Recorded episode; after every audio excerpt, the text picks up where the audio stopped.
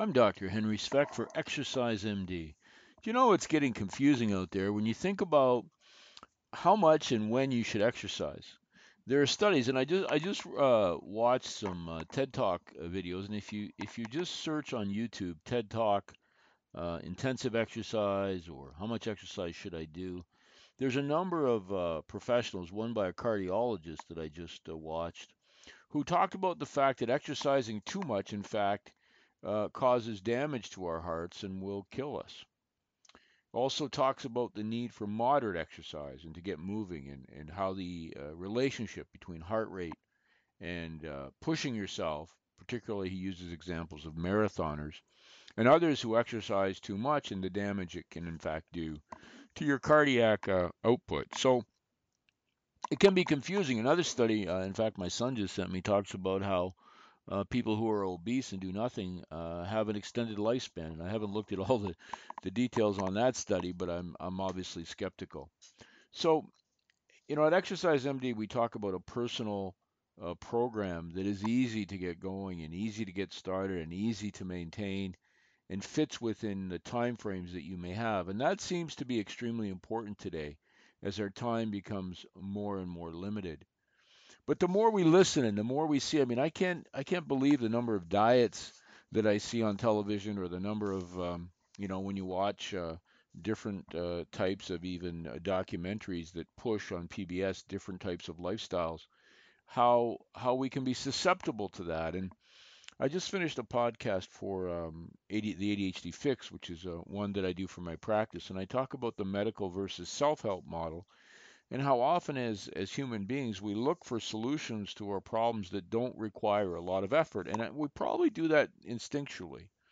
That it would make sense that if we're you know 5000 years ago we're sitting by a stream and the water looked fresh and clean it would make sense to take that water to drink as opposed to walking a mile to find other water. So uh, it sounds a bit ridiculous but i'm sure we're somehow programmed to take a route to get us what we need by doing the less amount, uh, least amount of effort. However, um, when you look at what we need to do as far as exercise goes, it's it's becoming fairly clear that we need to get more active.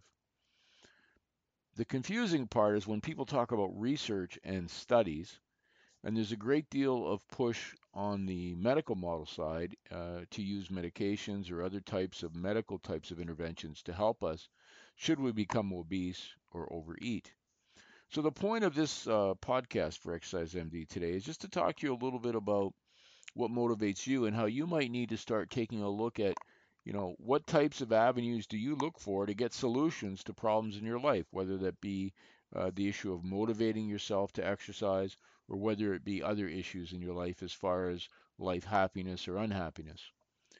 The part that we know is that eh, it's important to maintain a consistent schedule of exercise, which is really a self help model. So the question is what do you need to have in place to motivate and encourage you to complete the exercise program you have to do today? On, on a personal note, on, on, the weekend, I was doing one of those weekend warrior things and it tore up an Achilles and a calf muscle. So I've been doing, trying to find ways to work out with one leg or just my arms. And it's not as easy as it sounds. But when you've been doing exercise for a while and suddenly can't, it becomes a very difficult, difficult kind of process. Just like if you haven't exercised for years and now you want to start, it is even more difficult. So let's get started. I just want you to think about one thing. If you take out a piece of paper or perhaps you're you're sitting at your computer and just just if you can brainstorm what you think are the barriers that you're seeing to engaging in a more active lifestyle. And let's say we want to talk about walking at 10 minutes three times a day. It could be walking in the morning and at noon and again before you leave work or if you're a student some sometimes throughout the day. What is stopping you? We're hearing people tell us that it's time. They just don't have enough time to do it. I hear people tell me, well, it's very difficult to go to the gym, change, work out, and exercise, and uh, you know they've lost one or two hours. Even people who have gyms at their workplace make these statements. So start by looking at the barriers. So what are the barriers that stop you from being more active? And be honest with yourself. Is it a fear?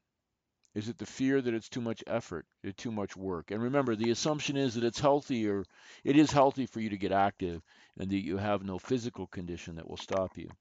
So this week I want you to if you haven't started or you're not in an exercise program, I just want you to start becoming aware of the barriers. Uh, right now, my barrier is my right Achilles and calf muscle. You may have another barrier, but we have to find a way to get around that barrier to get you more active. I'm Dr. Henry Svec. Next week, we'll talk some more about motivation once you look at your list, and we'll get started. Have a great week.